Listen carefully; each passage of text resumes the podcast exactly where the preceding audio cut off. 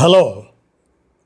కానమోకు కథావచనం మోహనవచనం పరిజ్ఞాన హితబాండం శ్రోతలకు ఆహ్వానం నమస్కారం. చదవదగునెవ్వరు రాసిన చదివిన వెంటనే మరువక పలువురికి వినిపింపబూనిన అది ఏ పరిజ్ఞాన హితభాండమవు పో మహిళ మోహనవచనం విరాజిల్లు. ఈ సందర్భంగా పరిజ్ఞాన హితబాండం లక్ష్యం ప్రతివారీ సమాచార హక్కు ఆస్ఫూర్తితోనే ఇప్పుడు రామోజీ విజ్ఞాన కేంద్ర చారిత్రక సమాచార సౌజన్యంగా జమ్నాలాల్ బజాజ్ గాంధీ దత్తపుత్రుడుగా స్వాతంత్ర పోరాటంలో చారిత్రక భాగస్వామ్యాన్ని ఇప్పుడు మీ కానమోకు స్వరంలో కానమోకు కథ వచ్చిన శ్రోతలకు వినిపిస్తున్నాను. వినండి. జమ్నాలాల్ బజాజ్ గాంధీ దత్తపుత్రుడు. ఇక వినండి.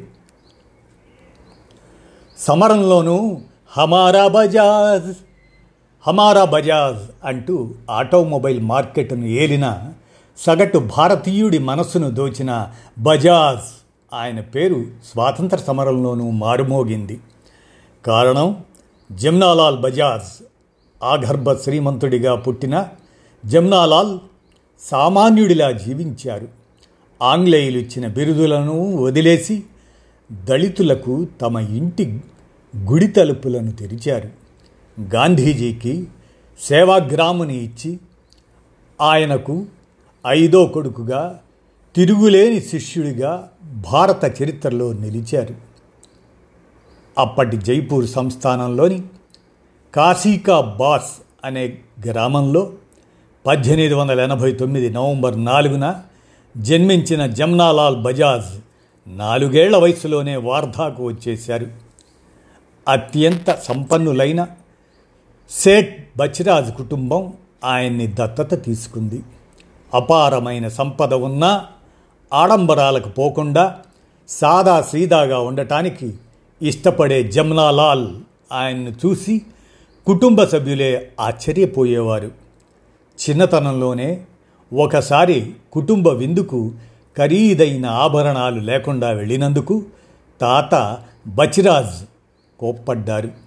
తక్షణమే జమ్నాలాల్ కట్టుబట్టలతో ఇల్లు విడిచి వెళ్ళిపోయారు. తరువాత తాత అర్థం చేసుకొని మళ్ళీ బుజ్జగించి రప్పించారు. వయసు పెరుగుతున్న కొద్దీ జమ్నాలాల్ ఆలోచనలు బలపడ్డాయే తప్ప తగ్గలేదు. పన్నెండవ ఏటే వివాహమై పదిహేడేళ్ళకే కంపెనీలు ఫ్యాక్టరీలు పెట్టి వ్యాపార బాధ్యతలు చేపట్టిన జమ్నాలాల్ వ్యక్తిగత జీవితంలో మంచి గురువు కోసం అన్వేషించారు. ఎందరో మత పెద్దలను సాధువులను కలిసినా కదలని ఆయన మది గాంధీజీ వద్ద కరిగిపోయింది. పంతొమ్మిది వందల పదిహేనులో భారత్ వచ్చిన గాంధీజీని అహ్మదాబాదులో అనేకసార్లు కలిశారు. ఇద్దరి మధ్య ఆధ్యాత్మిక మానసిక బంధం ముడిపడింది. గాంధీజీ ఆయన్ని దత్తత తీసుకొని తన ఐదో కుమారుడిగా ప్రకటించారు.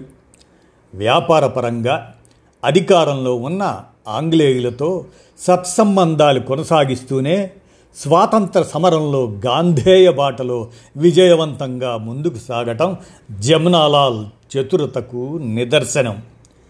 ఇబ్బంది వచ్చినప్పుడు ఆంగ్లేయుల ప్రాపకం కంటే స్వాతంత్ర కాంక్షకే ఆయన పెద్దపీట వేశారు.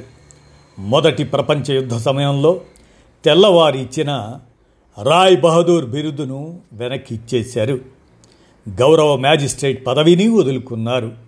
వ్యాపారంలో లాభాలకు ట్రస్టీషిప్ భావనను ఆరంభించిన జమునాలాల్ జాతీయోద్యమ కీలక సమయంలో కాంగ్రెస్కు ఆర్థికంగా అండదండలు అందించారు. కాంగ్రెస్లో పంతొమ్మిది వందల ఇరవైలో చేరిన ఆయన నాగపూర్ సదస్సు దాని నిర్వహణ బాధ్యతలు స్వీకరించారు. సహాయ నిరాకరణ ఉద్యమంతో ప్రారంభించి పంతొమ్మిది వందల నలభై రెండులో కన్ను మూసేదాకా ప్రతి పోరాటంలో గాంధీజీతో పాటు కలిసి నడిచారు. దండి యాత్ర సమయంలో రెండేళ్ళ పాటు నాసిక్ జైల్లో ఉన్నారు. దేశంలో ఖాదీకి ప్రాచుర్యం కల్పించేందుకు పంతొమ్మిది వందల ఇరవై ఒకటిలో ఏర్పాటు చేసిన తిలక్ స్మారక నిధికి కోటి రూపాయలను ఆ రోజుల్లో సేకరించడంలో కీలక పాత్ర పోషించారు జమునాలాల్. పంతొమ్మిది వందల ఇరవై మూడులో జెండా సత్యాగ్రహంలో పాల్గొన్నందుకు బ్రిటిష్ ప్రభుత్వం ఆయన్ని పద్దెనిమిది నెలలు జైల్లో పెట్టింది. గాంధీజీని రాజకీయంగా అభిమానించడమే కాదు ఆయన ఆలోచనలను ఆచరణలో చూపడంలోనూ ముందున్నారు జమ్నాలాల్. దేశ సామాజిక నిర్మాణానికి మహాత్ముడి ఆశయాలను నిజం చేయడానికి అనేక కార్యక్రమాలను ఆరంభించారు.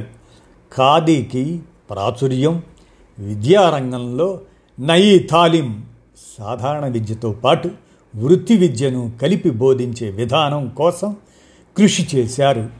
అంటరానితనం దాని నిర్మూలనను తన ఇంటి నుంచే ఆరంభించారు. బంధువుల నుంచి వ్యతిరేకత ఎదురైనా తోసిరాజని తమ కుటుంబ లక్ష్మీనారాయణ స్వామి దేవాలయంలోకి దళితులను ఆహ్వానించారు. సేవాశ్రమం నిర్మించడానికి నాగపూర్కు సమీపంలోని వార్ధాలో ఇరవై ఎకరాల భూమిని విరాళంగా ఇచ్చి గాంధీజీని ఆహ్వానించారు. సబర్మతిని వీడాక గాంధీజీ ఇక్కడి నుంచే జాతీయోద్యమాన్ని నడిపించారు. భూదానోద్యమ నేత వినోబా భావేను కూడా వార్ధాకు జమ్నాలాలే రప్పించారు. గాంధీజీ కలలను నిజం చేసేందుకు అనుక్షణం కృషి చేసిన జమ్నాలాల్ బజాజ్ తన యాభై మూడవ ఏట పంతొమ్మిది వందల నలభై రెండు ఫిబ్రవరి పదకొండున వార్ధాలోనే కన్నుమూశారు నేను చేసిన ప్రతి పనిలో మనస వాచ కర్మణ ధనరూపేణ జమ్నాలాల్ సాయం ఉంది అన్నారు గాంధీజీ. వార్ధాలో జమ్నాలాల్ స్మారక స్తూపాన్ని భారీగా నిర్మించాలని గాంధీ ఆరాటపడ్డారు. ఆయన కోరికకు అనుగుణంగానే వార్ధాలో ఆయన స్మారకంగా గీతామందిర్ను నిర్మించారు. ఇందులో ఎలాంటి దేవుడు విగ్రహాలు ఉండవు. గ్రానైట్ బండలపై భగవద్గీత పద్దెనిమిది అధ్యాయాలను చెక్కించారు. ఇలా జమునాలాల్ బజాజ్ గాంధీ దత్తపుత్రుడుగా స్వాతంత్ర పోరాటంలో చారిత్రక భాగస్వామ్యాన్ని నెరిపినటువంటి అంశాన్ని మీ కానమోకు కథ వచ్చిన శ్రోతలకు మీ కానమోకు స్వరంలో జమునాలాల్ బజాజ్ గాంధీ దత్తపుత్రుడు అనేటువంటి అంశాన్ని వినిపించాను. విన్నారుగా? ధన్యవాదాలు.